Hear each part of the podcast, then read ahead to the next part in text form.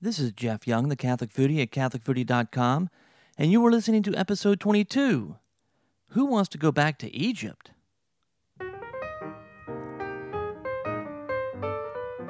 So what's on the menu today? Well, we have a number of things. We're going to talk more about that book by Jim Beckman, God Help Me, How to Grow in Prayer.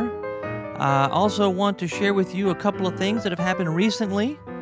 We had the Feast of Corpus Christi just 3 days ago now. I want to share something about that feast with you. Also, we had a recent marriage event in our parish, and I'd like to talk a bit about that as well. I have red beans and rice. I have a recipe, the one I promised last episode. You're going to get it this episode. Also, we're going to talk about what I have learned this week. I'm really trying to focus on taking note of the things that I learn, because I learn a lot every week. But oftentimes I just I don't pay attention to it, so I want to focus on sharing something at least with you every week, something that I have learned. Let's see, what else do we have coming up? I have an announcement, actually 2 announcements, one that will have to do with a contest and the other about a website that'll be launched very, very soon. So we have all of this on the menu today at the Catholic Foodie, where food meets faith.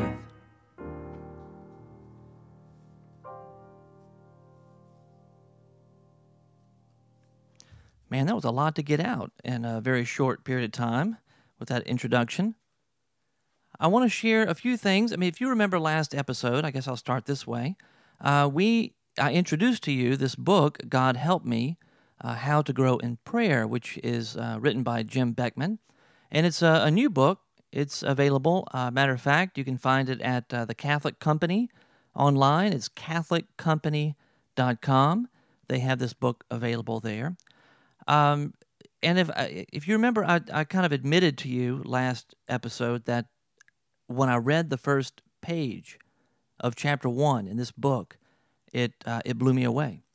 That it convicted me, really, because I could relate so much to it, that over the last year or so, my prayer life has been bad.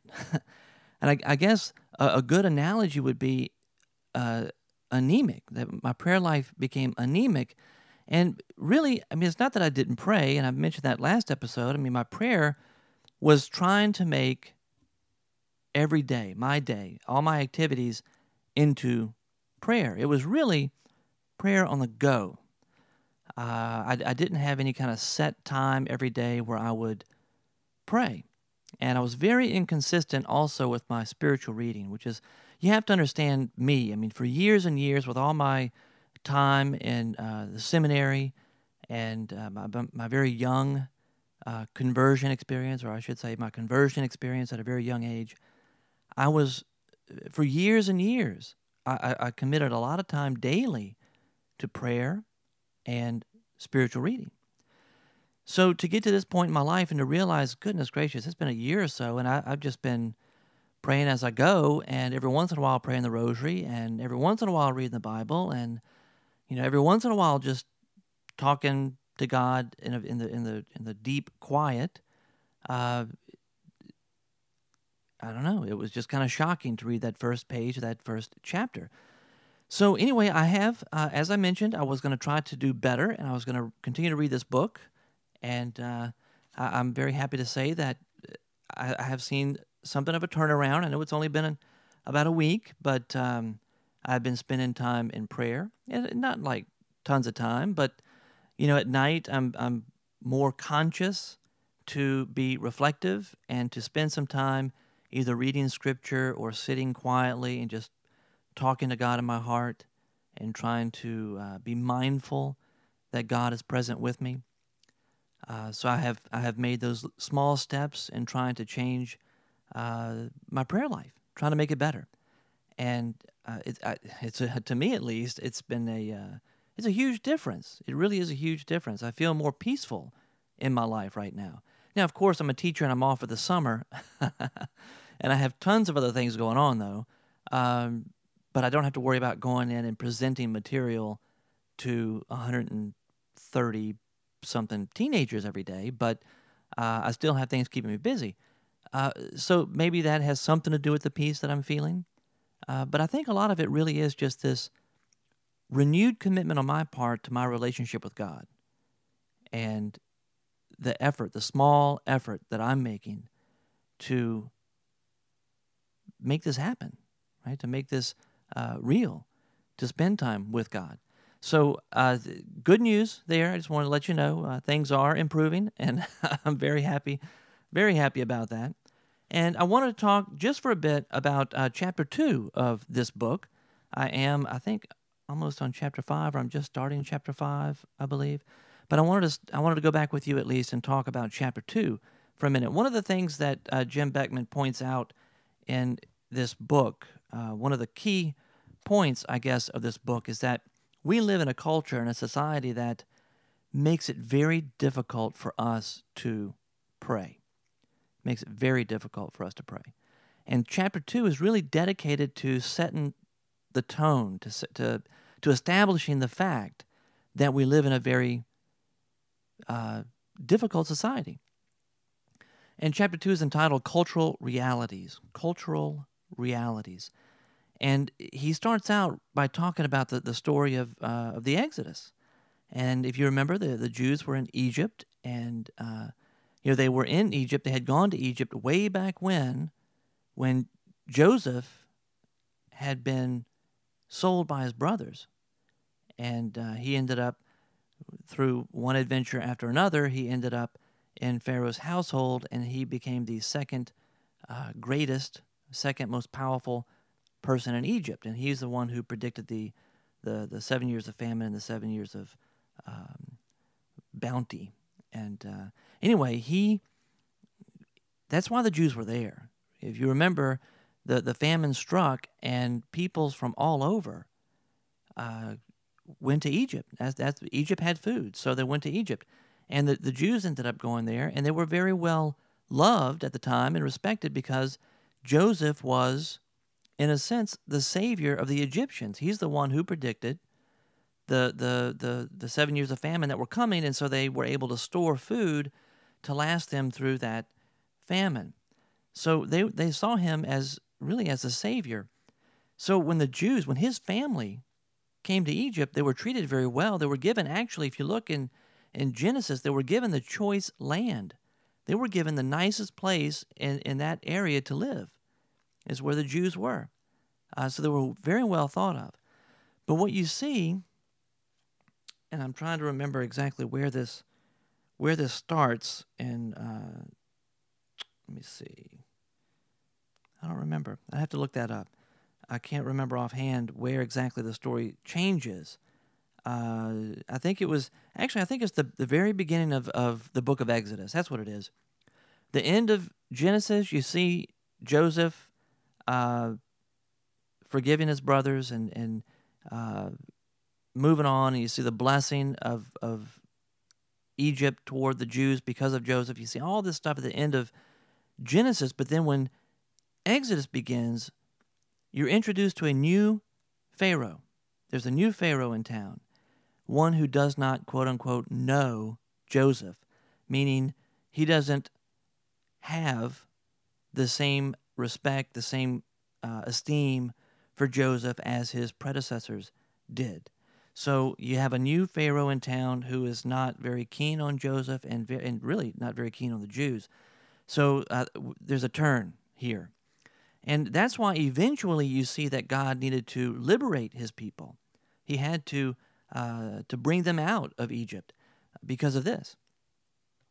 So in the beginning of Chapter 2 here in this book, Jim Beckman kind of likens our current situation with that of ancient Egypt. And it was a society, actually, if you look at it closely, there's a lot in common between our society today, our culture, and that of ancient Egypt at the time. Let's see, a few things that he points out. He said that their culture in Egypt at the time was one of many gods, the sun, the moon, the weather, the river, animals, and so forth. And it seems that they had a god for everything. There was also a lot of sexual immorality, including, by the way, the prevention of pregnancy and basically abortion as well. You know, solutions to the problem of pregnancy after it happens, basically abortion. So they had that in common with us as well. Lots of self-centeredness, the immoral behavior he mentions, lots of stuff like that. Anyway, so he makes the point that our culture is a lot like the culture of ancient Egypt. And he says basically, sound familiar? And what's really interesting about this, he talks about how God wanted to lead his people, or set his people free. And how did he do this? You remember the story of the Exodus. He sends Moses. Moses speaks on his behalf. Moses addresses Pharaoh. Moses talks to the people. God has a plan. And he's telling Moses, and he's telling the people, I'm going to save you. Trust me. I know what I'm doing. And again and again and again, he performs. Moses performs these miracles in front of Pharaoh, and Pharaoh still, right, in the hardness of his heart, would not let the people go. Now, originally, Moses was only asking that they make a 3-day journey out to the desert to worship God and then to come back. I think that was the original deal, and Pharaoh wouldn't have anything to do with it. So, you know, I guess God upped the ante at that point and said, well, I'm going to set them free, and they're not coming back. What happened is God established something at this point in time to liberate the Jews. This was to be done. This was the ultimate act, the final act in the liberation of the Jews from Egypt. And you remember the story. He tells them to do what? To find an unblemished lamb, each family. And they were to sacrifice the lamb, put the blood on the doorpost, roast the lamb according to his specifications, and to eat it, right, with your loins girt as if you were ready to go on a journey. They had to eat unleavened bread. Why unleavened bread? Because leaven, right, yeast, takes time. If you're going to make bread, anybody out there who makes bread, if you're going to do that, you have to add yeast, and yeast takes time to rise. So the easy thing is just make unleavened bread. It's quick, it's easy, boom, you're done. Then you can take off for freedom the next morning. So God had a plan. And the interesting thing about this plan, and something that I had never, I mean, I have studied this stuff for years, but I never knew this part. I never knew this. That for the Egyptians, right, the people with many gods, the Egyptians saw lambs as sacred. And it was actually against the law to kill a lamb. And so when the Egyptians wake up the next morning and all these lambs are dead, gone, it's not going to take a genius among them to find out what happened, since the blood is on all the doorposts of the houses of the Jews. You know? And it was a punishable act, if I remember correctly. It was punishable by death because it was a sacred animal. And so what happens? God's putting them in a position where they can't turn back. They can't go back to Egypt. Right? He's trying to make this separation between the Jews and the Egyptians. And he's trying to say, basically, you've done this, you've done wrong in front of the Egyptians by obeying me. You can't go back. And so, you know, the rest of the story, they escape, they leave freely. Everybody's telling them, go, go, go. And until Pharaoh changes his mind and, of course, chases after him. And then Moses had to part the Red Sea and all of that. But God knew what he was doing, because what happens when they get out to the desert? Well, one of the first things that they did, and some did very often, they would complain and say, why did you take us out of Egypt? Life used to be easy back in Egypt. The Jews had lost their identity in Egypt. They were no longer living as God's people. And they were comfortable with it because of the culture in which they were, in which they lived. And I think that's the point that Jim Beckman's trying to make in chapter 2, is that here we are. God's chosen people. Living today, I mean, myself, I'm in the United States of America. Here we are today, God's people, God's chosen people. But how are we living? Am I living as a child of God and in relationship with my Father in heaven? How are we living? And in order for him to set me free from the cultural trappings that I have in the society in which we live, it's going to have to be a break in such a way that I won't want to go back. And I haven't really thought through all that yet. But he makes this sort of a connection between the culture of Egypt and the culture of today, and that God wants to liberate us and set us free. And it has to be something, in a way, kind of dramatic in a way, you know?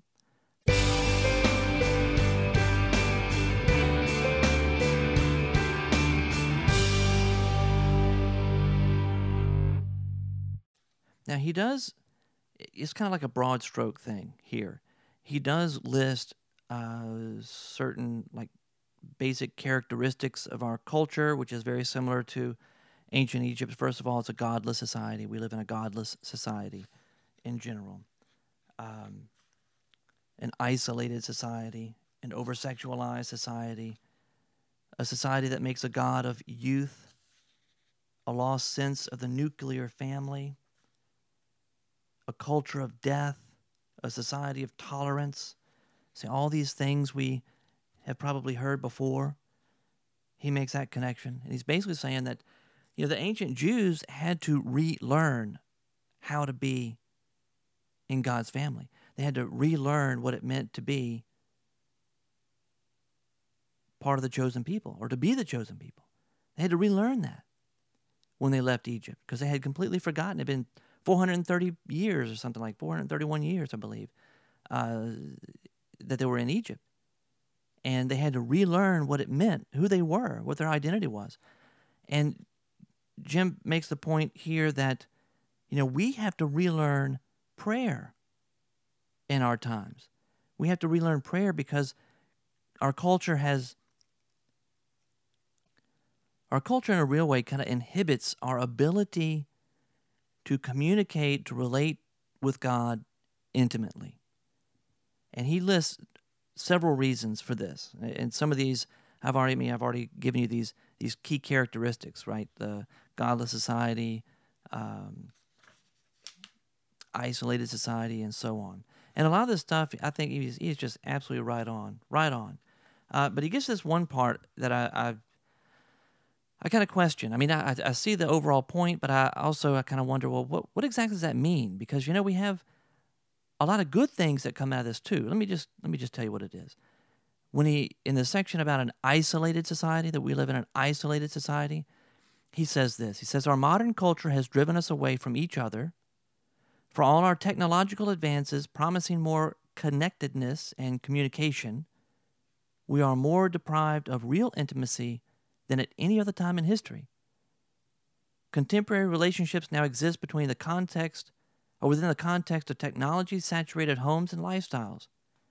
Evidence exists to suggest that modern technology, including television, cellular phones, computers, and the internet, can be used in ways that cause and perpetuate problems in committed relationships. And he makes a number of other comments, at least not only in chapter 2, but in other chapters that I've read so far, up to chapter 5, that also refer to media, right? To media as being a problem, a hindrance. Now the quote, what I just read to you, that second part, that last, let me see where it says, where contemporary relationships now exist within the context of technology, saturated homes, and lifestyles. All of that was actually a quote from another source, which I haven't looked up yet. I don't know what it is. It's in the back of the book. So it's not his words, but he's using it. But it says, these things can be used in ways that cause and perpetuate problems in committed relationships. And I don't think there's anybody alive who wouldn't agree with that. Yes, it can. Television can cause problems.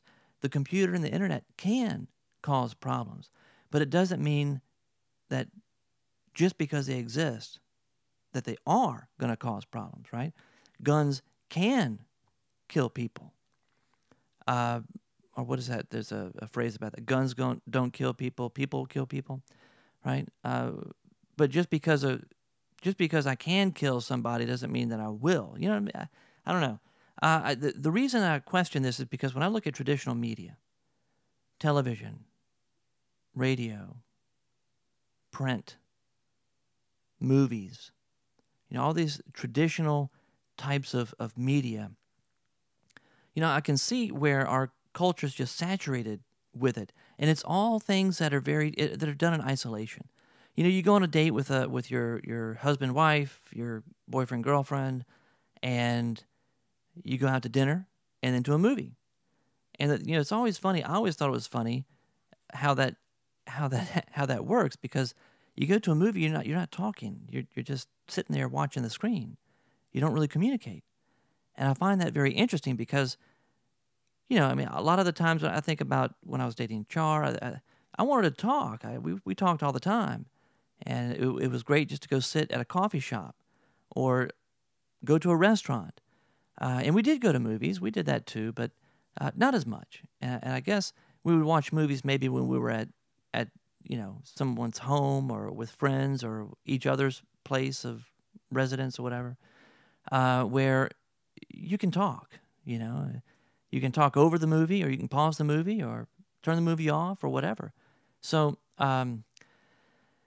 traditional media, I can see it as being a something that can lead to isolation. I think it really does. But what about social media? What about all the new stuff, right? The internet, and not the old internet, right? This is like Web 2.0. This is the read-write web. This is the interaction that can take place, that we can actually put content on the web now for other people to see and to hear, and they can do the same, and we can comment, and we can dialogue, and we can converse. And when I think of social media, I think that it is a huge step in the right direction in using media, technology, in order to foster and further relationships. And I think that is a... it's a wonderful gift for our time.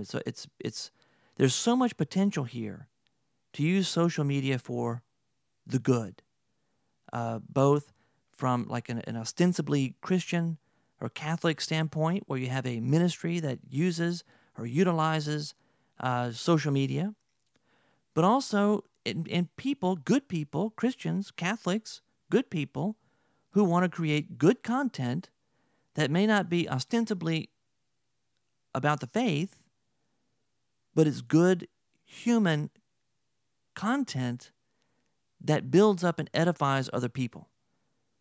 And there's so much there. There's so much potential here for these good uses of social media that I think they do by their very nature. Anybody who's engaged in the conversation is being social. And I can say for myself, I've noticed that with the debut of social media, all these wonderful new tools that we have to play with, that I feel like I am more social now than I've ever been in my life. You know, not just because I'm doing this podcast, but I think it's all the dialogue, it's all the conversation that I'm having with people all over the place. And it's real community. It's real relationships. And some of these people, you know, you meet in real life, and some of them you don't. But you get to know people over time, and you can become friends over time. And I think it really is a true sense of community.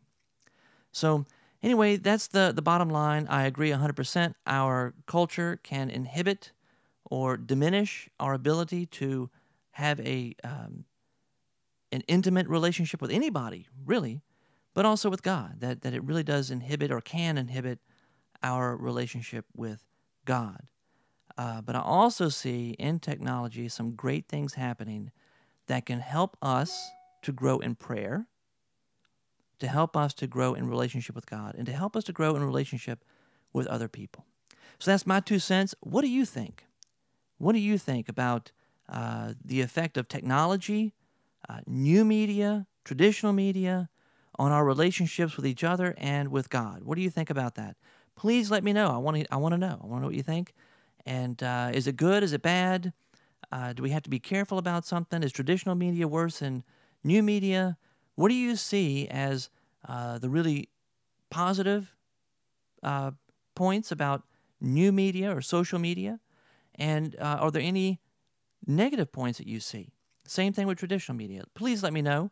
You can email me at catholicfoodie@gmail.com. You can also visit the website at catholicfoodie.com and leave a comment there on this blog post, the one that will house this this particular podcast. Or you can call the listener feedback line, which is my preferred way to get feedback, by the way. I love voice feedback. It's great. You can play it on the show, and I think it makes the show a lot more interesting. So if you want to give me a call, you can at 985-635-4974. I look forward to hearing from you.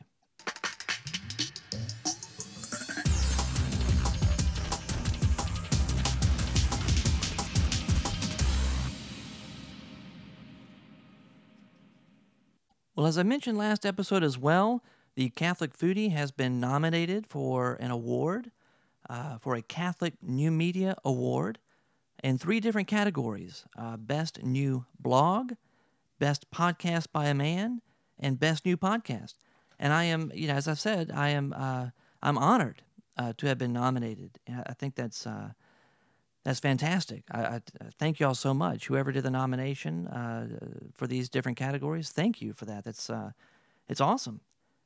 And right now we're in the period of the voting period for these awards. Voting, I think, goes through the end of June. So please, if you haven't done so yet, please go to CatholicNewMediaAwards.com and vote for the Catholic Foodie. I think that would be great to get an award in one of these categories. So CatholicNewMediaAwards.com. There's also a link on the right-hand side of the screen at CatholicFoodie.com. So you can just click on that link, and it'll take you right over to the site.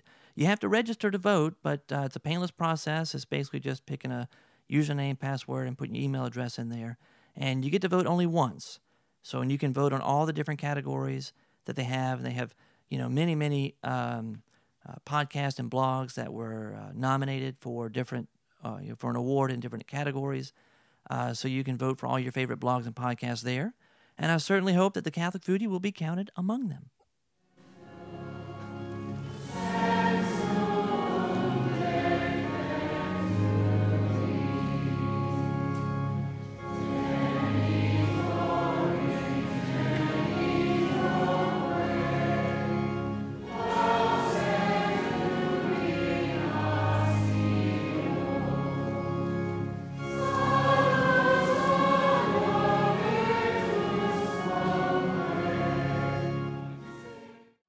You may recognize that that song, the Tantum Ergo, which is a Latin song, Latin hymn, I guess you'd say, a hymn. And it's used in the rite of benediction with the exposition of the Blessed Sacrament and the blessing of the people by the priest with a monstrance, with the Eucharist there in the monstrance. The Tantum Ergo is one of the typical hymns that is used in that rite. And just 3 days ago, we celebrated in the church the great feast of Corpus Christi, celebrating the body and blood of the Lord, the great gift of the Eucharist. And I think I mentioned last episode that St. Peter Parish, my parish, every year we have a very elaborate Eucharistic procession, and it's a beautiful thing. And I was so happy this year because my son became an altar boy, and the very first liturgy that he served was the Corpus Christi liturgy, which is followed by the procession. And so he had a very important job. His job was to carry the boat, what is known as the boat. The boat is a container for the incense. And so he will walk alongside the censer, and or also known as the thurifer. And whenever the priest needs to put incense into the thurible, he just holds the boat out, and there's a little spoon in there, and the priest will scoop up some incense and throw it on the hot charcoal, and they're good to go. So that was his job, and he did a great job. He's an actor, and so he's very, very comfortable in front of people. He's been in a few plays, and he never meets a stranger. He will. He's an amazing child. He's an amazing child, and is afraid of nothing. There's so many people. I think one of the greatest fears that people have in general is public speaking, right? Speaking in front of other people. He doesn't have that fear. I really don't have that fear. I think that's where he probably gets it. But he's far beyond me. It's amazing what this kid is comfortable doing, just standing up in front of people and acting or talking or singing or whatever. And it doesn't faze him at all. And so that's why I'm not surprised that when he was up there on the altar serving, he looked like he belonged there. Great stage presence, they say. And he had no problem with it, wasn't nervous. He just went and did what he was supposed to do, and that was that. So I'm very proud of him, and this is starting a new era for him as an altar server. I became an altar server when I was in fifth grade, and I was very dedicated to that and continued to serve at the altar until I graduated from high school. Now, I continued even after that, but then I was a seminarian, so it's a little different. So, it's kind of like family tradition. Here, my son, he's going into the fifth grade, and he's becoming an altar boy too, so I'm very happy about that. And that's not the only reason that we were excited about the Eucharistic procession. My daughter, Annabelle, my oldest daughter, made her first communion. If you remember, she talked to us about that not too long ago. Back in May, she made her first communion. And all the first communicants, the girls, have the option for the Corpus Christi procession to be flower girls. And they get to wear their communion dress again.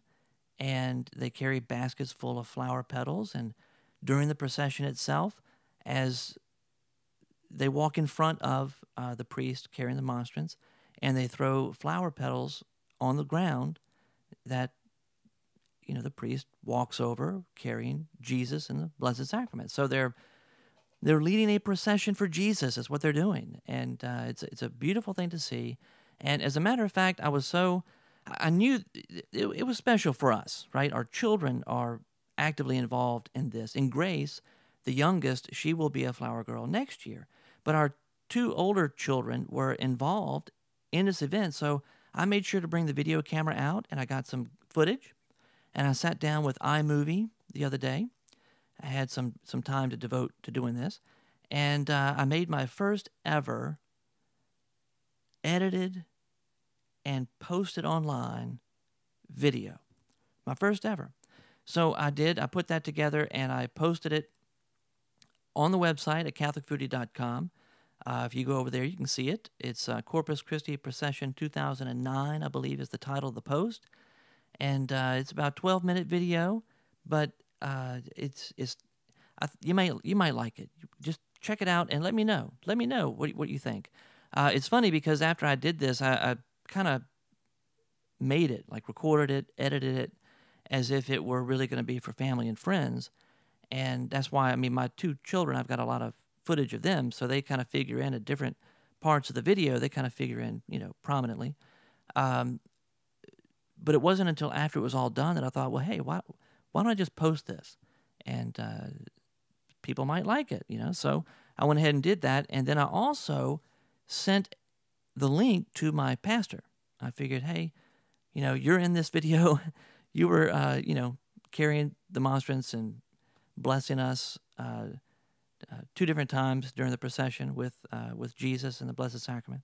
So maybe you'd like to see this. Well, he saw it, emailed me back last night and said he loved it, and he asked if I would please disseminate it, send it to as many parishioners as possible. I was like, wow, never thought about doing that. So anyway, I did that last night. I sent out some emails, and it's now going through the works, and so lots of people are watching that video. Anyway, I'd love to hear what you think. It may help me to decide whether or not I want to try any more videos like this in the future for different events. So let me know what you think. During this year of St. Paul, Catholics have harnessed the power of new media for worldwide evangelization. To learn how you can be a part of this, attend this year's Catholic New Media Celebration held in San Antonio on Saturday, June 27th. Hear from author Patrick Madrid and Father Dave Dwyer of the Busted Halo Show, music by Sarah Bauer, and network with Catholic New Media professionals and consumers. Hosted by the StarQuest Production Network, this year's Catholic New Media Celebration promises to be bigger and better than ever. For details and registration, visit celebration.sqpn.com. I can't believe that the CNMC is only 8 days away. I leave here. I'm leaving on Thursday. When are you going? When are you going to arrive at the CNMC? I'm leaving Thursday morning, the 25th, and I will arrive, I think, somewhere just in early afternoon on the 25th, Thursday, and I'm going to stay there till Sunday. So I will be leaving Sunday. If you are going to be there, on Thursday, please let me know. It would be great to see you. People are going to San Antonio from many lands and nations, making new friends and having a Catholic New Media celebration. Well, I do have an announcement to make. A new contest. We're going to have a contest here at the Catholic Foodie. It's the second contest we've ever had. The first one was way back sometime before Christmas, I believe. December, I believe, of 2008. And so this is something, it's a new thing. We're in a new year. We have a new contest. And it's for a new prize. The last prize was a mortar and pestle. And now what I have to give away is some seasoning. If you remember, just a couple of weeks ago, Char and I took the kids and we went to the Greek Fest, as we do every year, in New Orleans. And there at the Greek Fest, one of the things that we love to buy every year, and we always stock up, is on Greek seasoning. And we buy this Greek seasoning and we can have it all year. We get enough that it'll last all year. We put it on everything. It's really good stuff. So I have some Greek seasoning I'd love to give away. I'd ship that to you. And so what do you have to do to win it? Well, I mentioned earlier that I really like voice feedback. That way I can play it on the show. Once again, it kind of makes things into a dialogue. It's not just me talking to you, but you get a chance to talk to me as well and to anybody else who's listening. So what I'm going to do is every time I get a piece of voice feedback for the next couple of weeks, I'm going to put your name in a hat. And you know, now you don't have to call like 20 times just to say, hi, I'm just calling to leave voice feedback. You know, nothing like that. But if you have something really good to, you know, just a comment, you know, what do you think about the show? What do you recommend as something maybe that I should cover? Some topic that we should talk about? Some story that you would like to share? Something that's going on in your own kitchen? Or some event that's coming up that you would like to tell us about? You know, something. That'd be great. You know, we'd love to hear it. If you have recommendations for particular restaurants, if you have, you know, a favorite dish you'd like to talk about, anything like that, we'd love to hear it. We would love to hear from you. So you can call the voice feedback line at 985-635-4974. 985-635-4974. Does this sound familiar?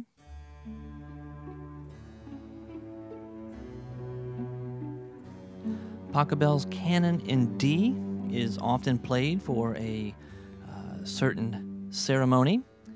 Any guesses as to what ceremony that might be?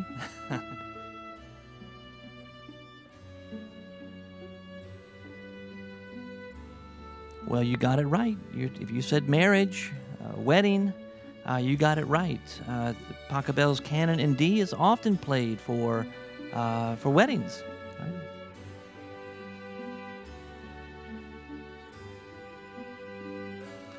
Now, I play this for a reason. I wanted to share with you quickly something that's been going on in my parish for a while.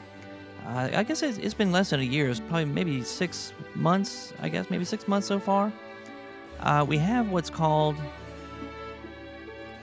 the Covenant of Love. It's a program which, if I'm not mistaken, is a national thing. Let me look that up real quick. All right, yes, covenantoflove.org, O-R-G. It is a marriage ministry of sorts. It's a program which is supposed to, it's meant to revitalize marriages. And my wife and I started to participate in the Covenant of Love program right here at our local parish at St. Peter's, which we started, once again, I can't remember how many months ago, but we started a few months ago. We meet once a month for presentations, and it's very nice. They provide babysitting, so that's really nice, and it gives us a break. We get to spend some time together. We get to listen to some good stuff, good teachings, practical teachings on marriage and relationships by good, faithful Catholics, you know, practicing Catholics. So it's really good stuff, and we've thoroughly enjoyed it. And, you know, we have little kids, so when you have little kids, a lot of times, I mean, marriage is hard, period, for anybody, because you're talking about two, in our society, right? You're talking about two individuals coming together where the I is supposed to become we. And none of us I's are real good at becoming we's, typically. We all have this sort of innate selfishness, which is something that we have to overcome in our lives. That's part of growing in virtue and maturing in our faith and everything else. But so naturally, it's very difficult for I's to become we's, and that's just when you have a man and woman who are married. That doesn't include the whole, you know, small children in the mix. I think when you have small children in the mix, it adds an added dimension there that is even can be even more difficult. A lot more responsibility, a lot more pressure can really harm or hurt or damage a marriage. So it's very important, and I mean the many ministries in the church are reminding us of this today, that it is very important to spend time focusing on your marriage, that good marriages don't happen by accident, that you actually have to do certain things and really kind of work at it in order to have a good marriage. So those are some of the things that we're talking about, learning about in these sessions when we get together. And we have probably, 40, 50, 60 couples. And we have a lot of people who are there once a month, and I guess maybe 40 to 50 couples. And anyway, we had something special. We did not meet in June. Instead, we had a special ceremony which we called I Still Do, and it was put on by the Marriage and Family Ministry of St. Peter Parish. And it was basically a special mass during which the couples, including Char and I, we did the same thing, renewed their vows. We renewed our wedding vows, which was a, wow, it's like, you know, you think about it. The last time you really said those vows out loud to each other, when you were married. I mean, we've never done a ceremony like that where we're actually renewing our wedding vows. We've never done that. You know, it'll be 11 years in just a few months. So, you know, it's been almost 11 years ago since we said those words to each other like that. That was really kind of powerful. So thank God for that. And I know they had an incredible reception afterwards. It was amazing. They transformed the parish hall into this place. It was just great, and they had food that was catered, and Abida actually provided the beer and also wine for the event. It was very, very, very nice, and we were able to actually, my parents in Baton Rouge, they watched the kids for us, so we were able to be free for basically at least 24 hours. It was nice. It was very nice. So, good stuff. You can check out Covenant of Love on the web at covenantoflove.org.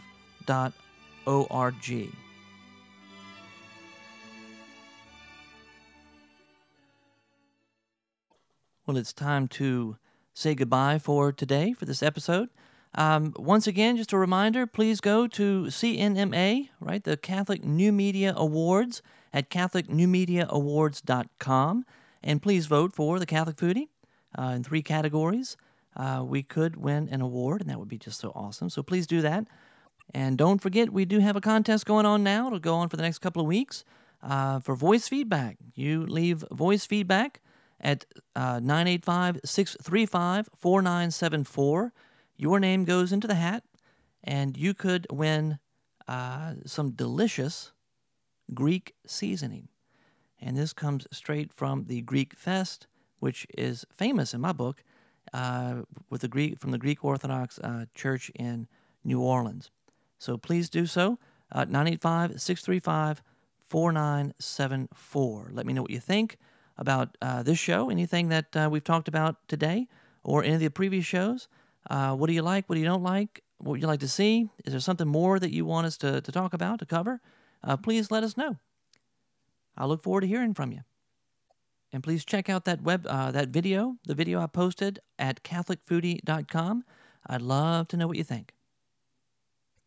Well, I hope that you have a wonderful week, and as the CNMC draws near, 8 days away as it draws near, I do hope to have one more episode come out, which will be next week, shortly before I leave for the CNMC. And goodness, just pray, please pray for everybody who's going to be going.